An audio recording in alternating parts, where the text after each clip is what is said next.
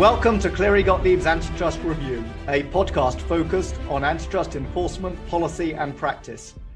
In an increasingly complex and noisy world, we strive to provide insight, clarity, wisdom, and light. My name is Nick Levy, and I'll be your host today.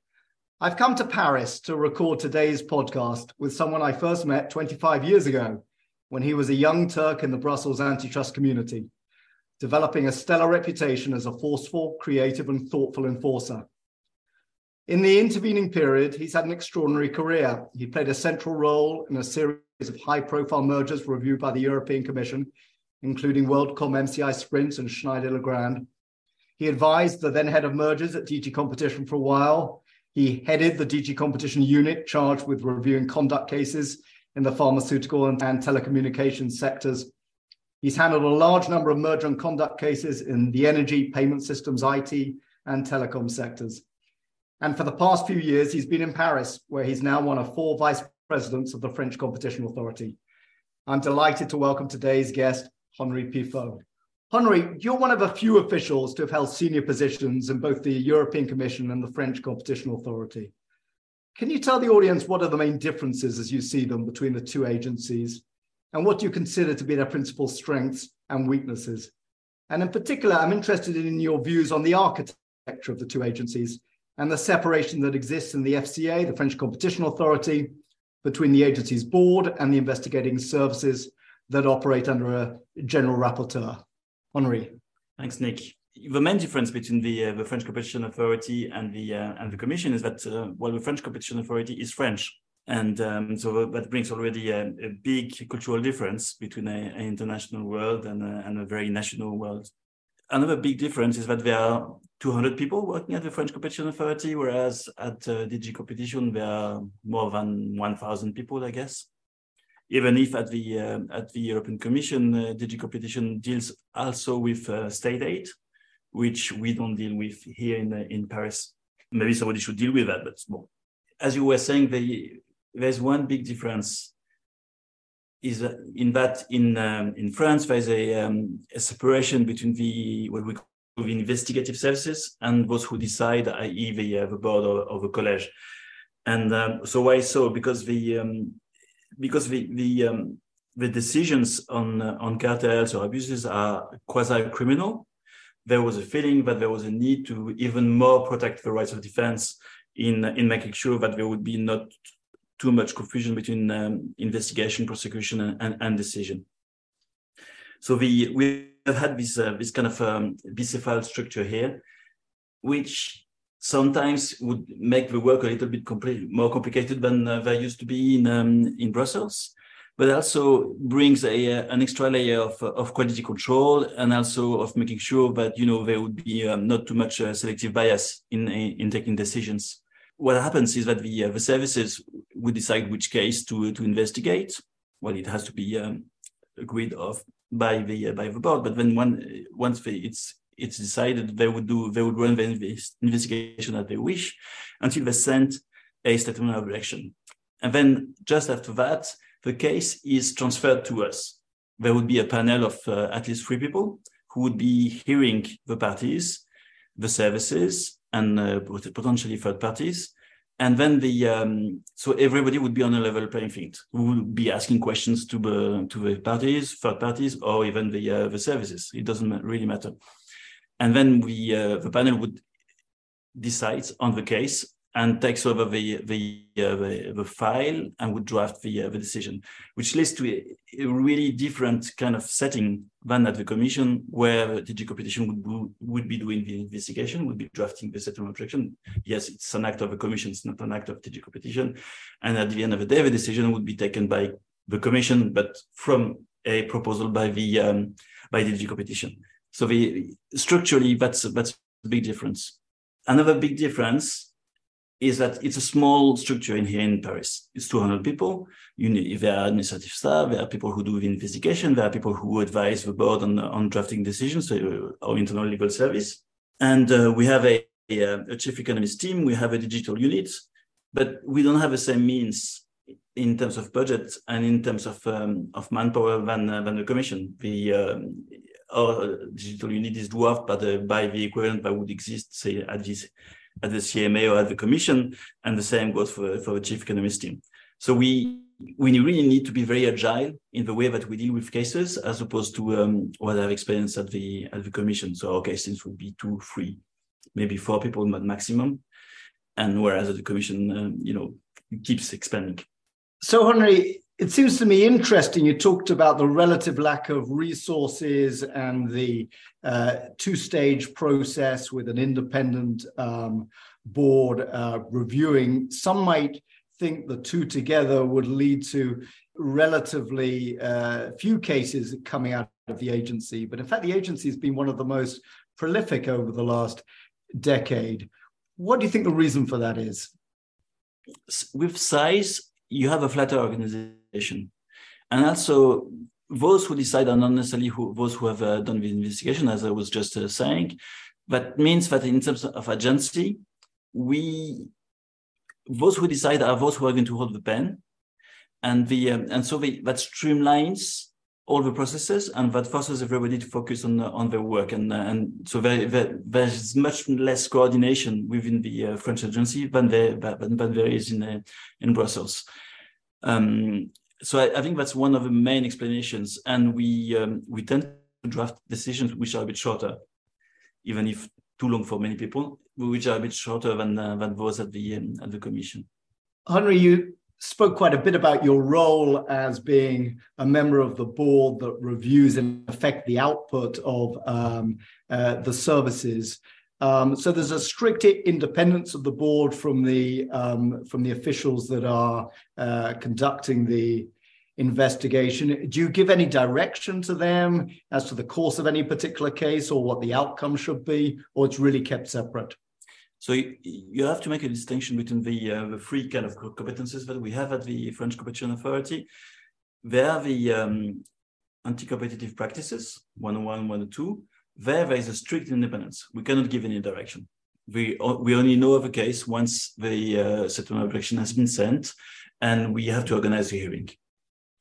So then there is merger control, which is not quasi-criminal. So the um, there there can be interactions at the times of investigation. In practice, we don't give uh, directions, but they uh, they can be we don't give indications, but there, there can be interactions prior to a hearing to be held in phase two. And then the last uh, competence that we have is one of uh, advising the, uh, the government or advising other public uh, stakeholders, where we issue opinions addressing questions or addressing a draft act that is in preparation. And there again, it's not quasi-criminal. There's actually no no party exposed there, and we would be working together with services, interacting, and probably also giving some early direction there. Henri, if I understand well, then there are four vice presidents that have chambers of their own, but you're also joined by other members on your tribunals, if you like. Where do they come from? Who appoints them, and how does that work? So the we have five permanent members, so we have the president and the four vice presidents, and then we have a bunch of uh, non-permanent members who must come from um, the judiciary, the um, a number of um, let's say um, public sector um, advising bodies like the um, Conseil d'État, the Cour des comptes, and um, and others. There can be also people from uh, academia, and then people from uh, from private companies. Who selects them and who appoints them? It's the administration, and the um, for me, it's the it's the president of the republic who signed the, the decree appointing me. And I guess I haven't checked it. I guess it's the same for for the non-permanent members. So the system is a little like the CMA for those who are familiar with the CMA, at least in the merger control area, where you have a quasi-autonomous, quasi-independent inquiry group that comes in at phase two in effect to take a view, but it extends beyond merger control to antitrust as well. Correct, and opinions. So many of our listeners will know quite a, a bit about the European Commission, but less about the French Competition Authority. Can you tell us a bit about what the agency's current enforcement priorities are? Yes, I can. So we, we, we, just published last week or two weeks ago a, uh, a document which sets out our priorities for, for 2023. The, um, these are, let me try to remember, um, the digital industry, the purchasing power, even more so in this time of um, you know uh, greater inflation. It's the um, making sure that the um, markets function uh, as good as they can in the overseas territories, where there's a little um, there are specificities in our competition law which applies there. It's also making sure that the public procurement is not biased by any uh, private um, behavior by, by companies.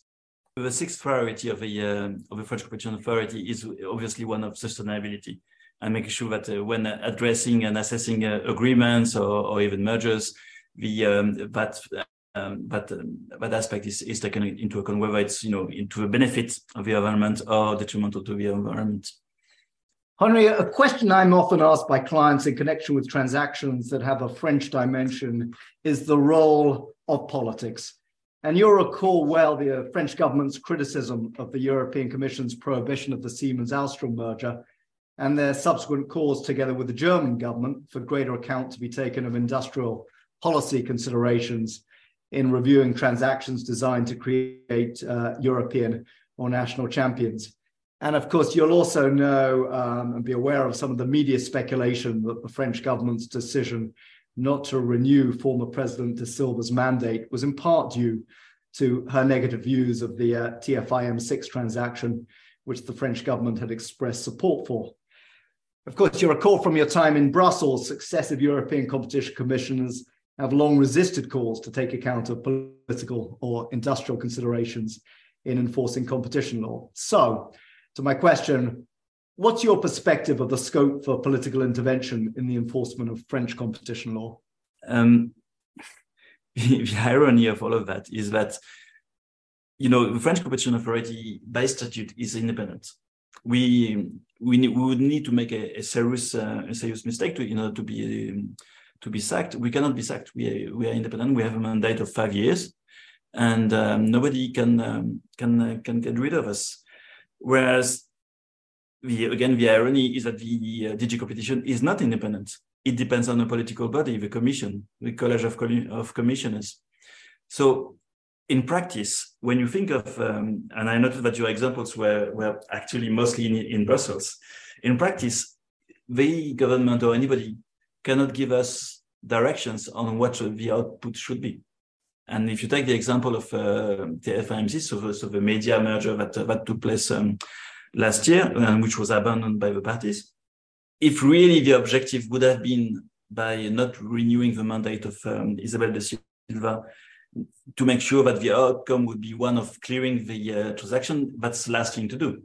Because when you do that, then all expectations, all eyes are on the French Competition Authority. And if you would uh, clear the merger, then it would obviously be because there would have been pressure. So the, it's narrowing the options in that in that sense, in that perspective, it's narrowing the option for the French Competition Authority.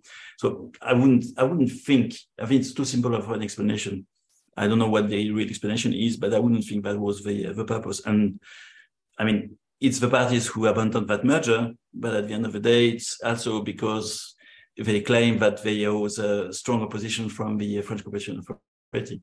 So, Henri, your, your sense is that to the extent the French government wants to use political influence to um, uh, to influence the outcome of uh, competition law cases, it does so more in Brussels than it does in Paris. So I don't know what they do in, in, in, in Brussels, obviously, but I can tell you that in Paris we uh, we are fully independent. To the listeners of the podcast, they can feel um, uh, pretty confident that the agency is independent. Decisions are taken in an independent way based on the evidence before the agency, and there's not attempts to sway the outcome from uh, the administration. Not attempts. I've never seen that.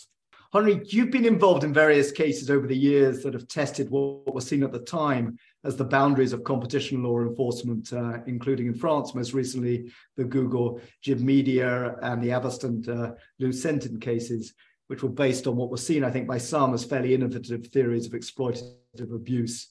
Given their resources and time are limited, do you think antitrust agencies should continually look to flex um, existing antitrust rules or are better off focusing instead on traditional theories of harm? You know, it's not as if the the um, the economy is stable and the um, it's we see the same issues um, coming uh, back and, and and again. So when there's a new phenomenon emerging, like uh, big tech, for instance, at some point you need to face it and you need to to address it. Competition law is, is here for that, and at some point maybe there would be um, you know distinct tool or regulation that would be adapted to to deal with issues with this or that um, technology or industry that has emerged. So I, I, think it's a duty for competition authorities, not just the French one, but for competition authorities to address new issues. But also, it's a duty to remain humble and to think that we cannot solve and address everything, and um, and have an uh, we should keep that in mind and making sure that we address the um, the issues and then leave it to the legislator or the regulator to deal with, with the rest or to expand the role in addressing such issues. So when you take the two examples that you that you've cited, uh, Google Gibmedia and um, and the Avastin case. So Google Gibmedia was involved in um, in uh, in this one. I was a member of. Um, I was chairing actually the um, the panel who decided on it. It's an exploitative case, true, but I mean there have been exploitative cases in um, applying 101, uh, oh sorry 102 for quite a while. It's not so there's nothing new in that. The um, it was appealed before the French Court of, of Appeal in Paris, which confirmed the decision and basing itself on a number of precedents as well. So in a way, it's using tools that pre-existed to a new issue. And then the uh, the Avastin, it's uh, that's about pharma. Obviously, it's about the uh, the price of uh, of medicine which is charged to um, to patients, and whether you know it's uh, the price is too high or not. I don't want to expand on that case because it's uh, it's it's life before the course is not necessarily over. But let's say that it, it may make sense to deal with cases where the um, you could see the um, the price of a medicine uh, being divided by uh, quite a factor if companies would behave in a different way. Now, is it is it our task for this specific case? It's another issue. Henri, when you stand back and look at the output of the French Competition Authority, how would you characterize it as between the various uh, different areas of enforcement? We do quite a few cartels many of them are under uh, settlements. So I would say, yeah, probably one third. I don't have the numbers in mind. Then we um, we have a, a number of um, of one or two cases which could be exploitative or which could be um, uh, foreclosure cases, which would be probably one third as well. And then we have a quite a few vertical cases as well, which would say, yeah, I would say it's three over third. We say price maintenance and um, and other stuff like that, exclusivity clauses. And how frequently does the um, uh, does the board diverge from the position that the services are taken? It's it's really not infrequent. So you might have a case where the, the services would have sent um, a statement of objections with say five objections, and quite often we would keep only two of them. So I mean, it's not as if we have um, taken, uh, I mean, sent back or, or clear completely the, um, the, the case, but we would take a stance which is quite different from the one for, that uh, was advocated by the by the services. The same goes for the for the time period, for instance. And I would say that in twenty percent of the cases, we would um, actually uh, clear the case and and uh, and say that there, there was no issue. And in the area of merger control, is your power a binary one to approve or prohibit, or do you also have the power to direct the um, the investigating officials to try to find a settlement or to approve a settlement or commitments that have been put to you?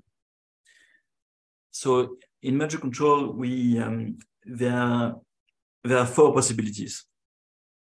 So we could clear a transaction we could uh, clear transaction based on uh, undertakings which would have been uh, proposed by the uh, by the companies. We could clear the case conditioned on the parties complying with injunctions that would impose on them, or we could prohibit the transaction. So you really have the four possible options, and the um, the third one does has not really happened very often, but the uh, all the other ones have happened and happened. And then there is a um, there is a possibility for the for the minister for the economy to overrule us if we have a private transaction. They, uh, he, she could uh, say, no, actually, for in the interest of employment or whatever, we, uh, I think that this transaction should be cleared, or should, there should be different kind of settlements. And how often has that happened in recent years? It has happened only once. So, to those who wonder whether that possibility um, uh, carries with it scope for some uh, political vetting, if you like, of uh, the decisions of the French Competition Authority, it's been pretty rare then. Well, it's, it's been more than rare. Yeah. It's been more than rare, yeah. Henri, I'd like to turn to judicial review. While you were at the European Commission, as you recall well, a number of merger uh, decisions you were involved in, uh, the Schneider Legrand, the MCI WorldCom Sprint cases I referred to at the beginning, were annulled by the European courts. And during your time at the French Competition Authority, the agencies experienced some setbacks at the court. Be interested in your view of judicial review. Do you view it as an important check with a useful role to play in clarifying the law, as the European Commission has at times suggested, or something of an impediment that chills an agency's enforcement efforts, as the uh, CMA has from time to time suggested? In a way, I would take a third way, a la Blair. and I would say that the um, what I value most of um, the existence of a judicial review that would come afterwards is the fact that I internalize it. So it really forces me when I have to do, to decide on a case or when I was investigating cases, it forces me to anticipate what would a judge think of that and how to address it and to try to remain as fair and um, and objective as possible. So the the um, as you were saying, I I, uh, I experienced a number of uh, annulments before the before the European Court, and the um, you could debate on whether these, they were well grounded or not. It doesn't really matter in a way, at least for these cases, because they didn't really set important precedents. But the what I drew from these was really when I was dealing with further cases later on, always to try to internalize what the judge would think of it, always seeing myself, mm, I wouldn't say pleading the case, but answering to questions from the judges. And that's and to and therefore to keep to, to remain humble when you deal with cases when you when you deal with parties and to try as much as possible to make sure that the parties have a feeling that you're listening to them and that you're you're really rendering justice and not just deciding on a whim so the prospect of judicial review in your experience acts as something of a check and balance on the way in which you you decide cases. Completely yeah. I, I really internalize it. And then obviously in a number of circumstances, I um, I would I would really expect the court to give guidance because there are some areas of law of a law where you don't really know where the boundaries are, and you you would test the water and uh, and make and would hope that then the court would come uh, with an answer.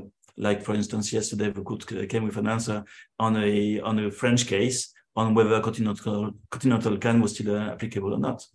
And the appellate court in uh, France, it's a specialist competition tribunal or a generalist uh, court? It's uh, so it's within the Cour d'appel de Paris, and it's it's a chamber which is specialized on economic issues, economic law, not just antitrust law, but economic law. So they don't have specialist uh, competition courts in the way, say, uh, you find in Luxembourg to some extent, or in the UK with the Competition Appeal Tribunal. No, Henri, I'd like to turn to the regulation of the world's leading digital platforms. As you know, of course, the EU has adopted the Digital Markets Act, and, and one of its objectives is to harmonize enforcement across the EU. The French Competition Authority has jurisdiction to review those platforms, to apply French competition law uh, to them.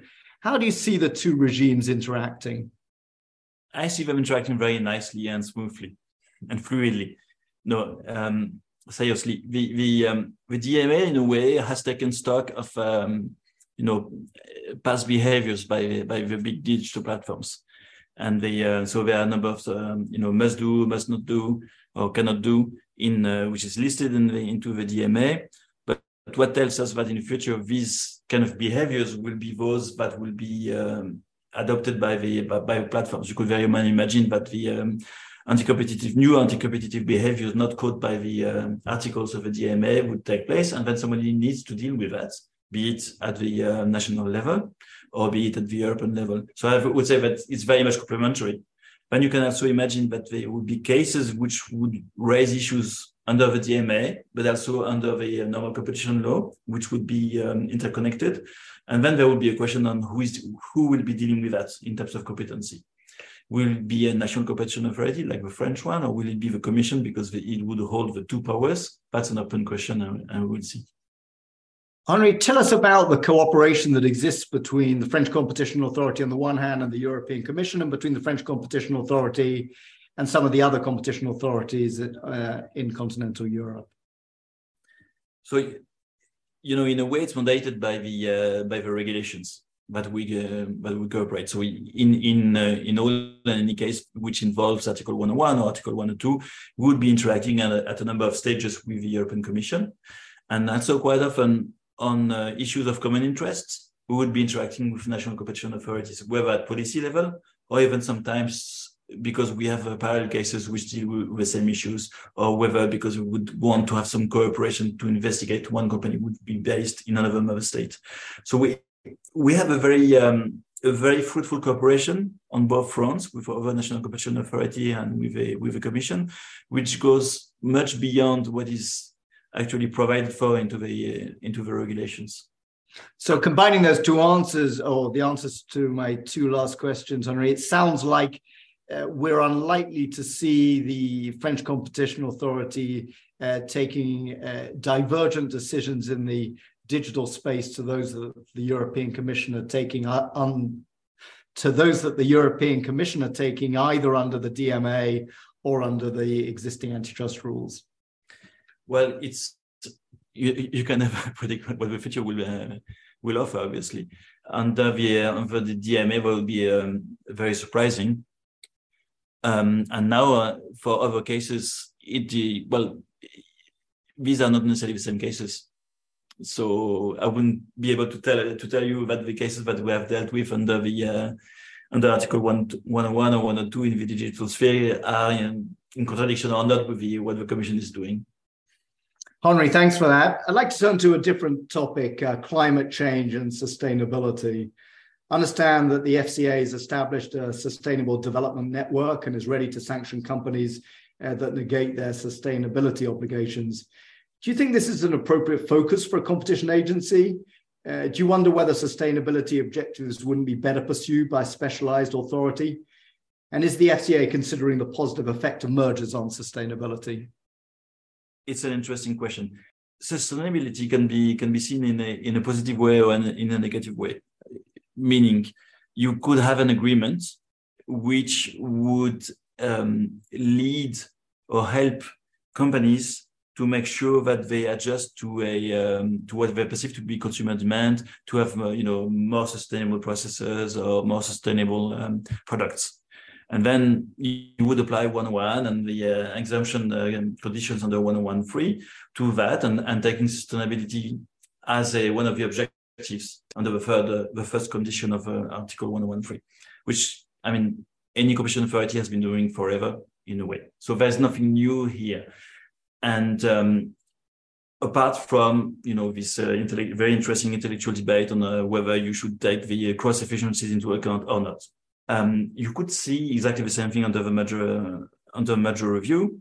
On uh, you know the um, a merger would have a positive effect because uh, it would give a critical mass uh, which would be uh, good enough to allow uh, the development of products which uh, meet any kind of sustainable goal, and then you would um, consider that as an efficiency and does it offset or not the possible negative effects on competition, and that's that's an in concreto kind of assessment. I cannot, um, apart from the intellectual joy of um, considering that and how to quantify that, it doesn't.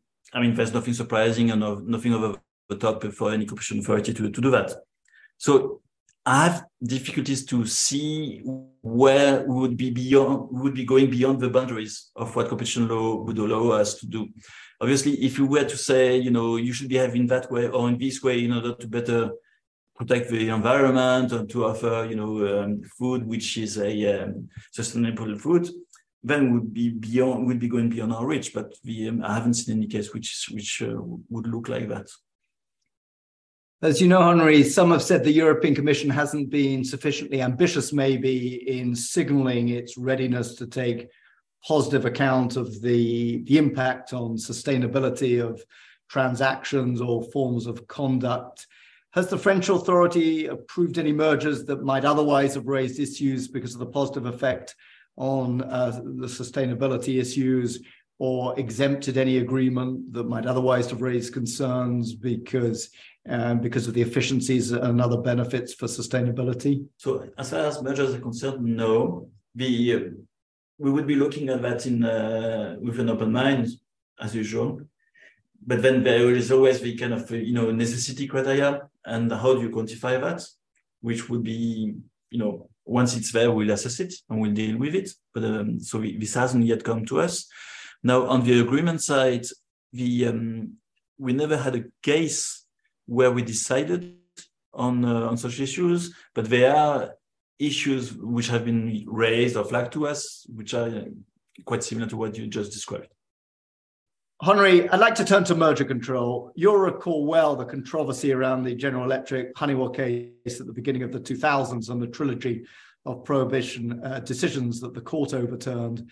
And at the time, the European Commission was seen as being something of an outlier, at least relative to the US agencies in its enforcement practice in merger control. Since then, of course, an awful lot of uh, uh, has, has, changed. Uh, if you were to think of a spectrum with um, uh, the progressive leadership of the FTC and the Department of Justice and the CMA, let's say at the left of the spectrum, the European Commission at the right, uh, sorry, the European Commission in the center, and let's say the Japanese uh, authority towards the right as a relatively non interventionist agency. Where would you place the French Competition Authority on the spectrum? I would say it, it's complicated huh, because we, we don't necessarily deal with the same kind of mergers as the international mergers which are dealt with by, by the European Commission or the, um, the US agencies. What I can say is that in the past couple of years or three years, we have prohibited, um, I think, three mergers and there have been a number of uh, abandonment of mergers. And so I would I would say that we have got more interventionist, or at least more demanding in um, in assessing mergers, or maybe it's it's just the nature of mergers which have been notified to us. But I don't know. Now, is it uh, how do you compare that to the U.S. agencies of, of the Commission? I think it's it would be it wouldn't be um, an honest answer to say where we are to the left of the Commission and to the right of the um, of, of the U.S. agencies. Henri, two questions on um, merger control. Uh, we've seen over the last few years, you'll know well, greater importance being attached to internal documents, maybe a little less importance attached to economics. Is that something you observe in uh, the area of French merger control as well? Um, so there's, there's always a um, a great interest into uh, you know temporary, temporary non-suspectum internal documents because they tell you more about the um, competition in uh, in those uh, in those industries. Obviously, um, for some industries, it's always complicated because they they are fast moving, so the past may not be that talkative about the future for these. And then, in terms of economics, as a you know, we we um, we don't have that many economists within uh, within the uh, French agency as compared to uh, the US agencies or, or, the European Commission. So we are limited in our capacity to build, uh, you know, complex economic assessments. But we do, at these mergers, we do we we do conduct economic analysis or quantitative analysis in uh, in quite a few of the complex ones, and we also address the uh, the economic analysis, which is brought forward by um, parties or third parties in those cases. Now, is there any trend? I wouldn't say that there's a but there is a trend in less importance attached to um, economic analysis but it's always quite difficult to have um, economic studies which are satisfying to prove a, a, point in one direction or the other. Henri, we can observe in the last few years um, increased attention on dynamic competition, um, potential entry, and innovation. Do you observe the same emphasis in, in France? So we we do, but I wouldn't say that's necessarily in the area of mergers, because those mergers would uh, would go more naturally to the commission. But in in the one on one or one or two cases that we but we have and we have quite a few in uh, in relation to big tech, then we obviously have to address all these aspects. Final question on uh, mergers remedy policy. Um, we're seeing some divergence in the approach of different agencies towards remedies. The US agencies have become uh, certainly skeptical of behavioral remedies, but also somewhat skeptical of some structural remedies. The European Commission historically, while having a preference for structural remedies, has been ready to countenance behavioral remedies in uh, some cases. The CMA, um, uh, somewhat like the US, uh, the US agencies at, at the moment, um, skeptical of behavioral remedies. Uh, tell us about the French Competition Authority's view as to whether behavioral remedies can be accepted to resolve merger cases. So, in the past, the French Competition Authority was quite willing to accept uh, behavioral remedies. Nowadays, we uh, we are much more skeptical vis-a-vis behavioral remedies in, in mergers. So we would we would tend not to accept behavioral remedies and, and, and go rather for structural remedies or prohibitions. But then um, there are some cases, like we, we all know, the, some may, that may raise, you know, vertical issues uh, where we could um, we could envisage uh, behavioral remedies. But so we, we are very much on the par with, uh, say, the US or the um, of commissions. Thanks, Henri. So my final topic before the quick fire questions concerns uh, the competition authority's advocacy role in a country that some of our listeners may believe, rightly or wrongly, is skeptical about the virtues of competition. Do you think the FCA has a role uh, to play in explaining why competition is a good thing? And what are you doing in this connection? So we yes, it has a role. We um, as I was saying, you know, we have three competencies, and one of them is uh, is in advocacy, is providing opinions to government and, and to other public bodies, but it's also, you know, advocating to the wider public, to the companies, make sure that they have uh, that they interna- internalize the existence of competition law. That's an issue in uh, many uh, public procurement markets, for instance. So we we do communicate a lot. We um, we issue guidelines. We um, we try to go and speak to the uh, to various market actors. There's a there's a whole um, you know um, kind of deregulation that has been taking place in relation to professions. So we have been interacting a lot with professions to make sure that they understand the new environment in which they are now operating and and to um, and uh, and uh, we provide advice on the government on you know how much how many new entries there would be as a notary or as a uh, um, would I would say the equivalent of a queen, uh, queen king councils, avocat au conseil. So yeah, we we spend quite a quite a lot of time and, and effort in advocating and uh, trying to reach out to the stakeholders. Thanks, Henri. And now to the quick fire questions. If you could change one thing about French antitrust enforcement, what would it be? Uh, more resources. So more resources to do what? To bring more cases, to bring them in greater detail. More resources to um, to be able to um, to better assess the arguments that are put forward by parties or third parties. Say, you know, I was saying that we have a digital unit if we were to have more people within that digital unit, we would be doing better work. And the same goes, you know, for the uh, for the economist unit or for any other units. We um, we are pretty small compared to um, any other competition authority.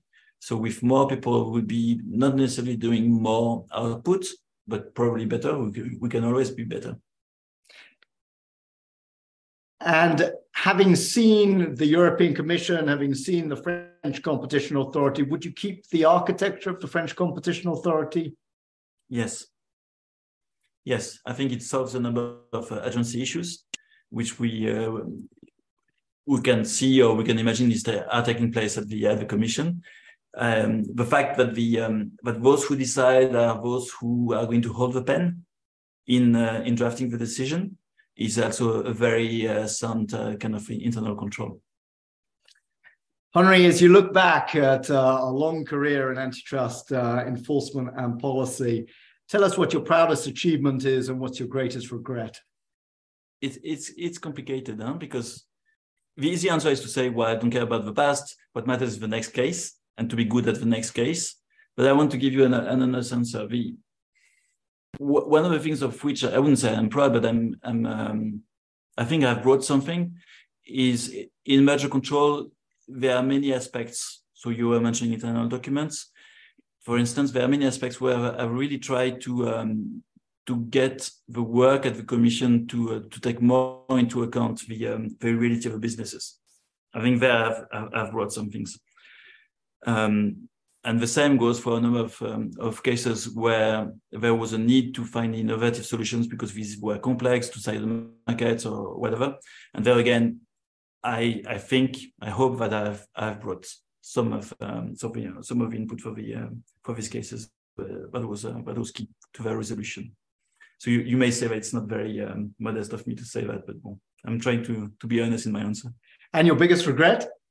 And my biggest regret, um, so regrets hurt, you know. um, my biggest regret would be not to have I've done many different things and I've should have done them earlier. So I've I've remained for too long in the uh, in merger control, and I should have tried to address and to look at competition um, competition law, competition policy through other angles. I've done that in academia. I've done that in France. I've done that in private sector, and I think I should have done that um, earlier because the more I do that, the happier I am. you talked about looking to the future. Um, if it's not too cheeky a question, um, what are your thoughts on what you might do when your mandate at the FCA ends? So my mandate will end in a, in a year time. I have no idea. I have really no idea. It's it's a constraint that I've put on myself, which I think is very sound because from time to time you need to um, to make sure that you have a choice. I've done that earlier on already in my, in my career, and but for the moment I have no idea. And Henri, finally, is there one thing you can tell us about yourself that's not widely known? In the 80s, I was a, uh, a smuggler of books in Eastern Europe. You've got to tell us more about that.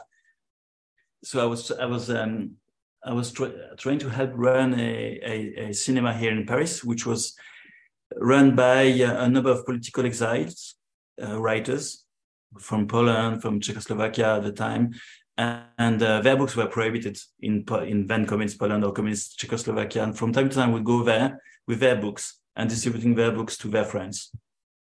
That's a totally unique answer, Henri. I thought you were going to talk about your surfing, but uh, but that's maybe something you'll say is too widely known. Exactly, like rugby as well. Like rugby as well. Henri, it's been a pleasure to be in Paris. It's been fascinating to talk to you about uh, this new chapter in your career. Um, I've enjoyed it uh, very much and look forward to seeing what you do next and um, appreciate everyone's time today in listening to the podcast. I'm Nick Levy. I've been your host today. Look forward to welcoming you to our next edition.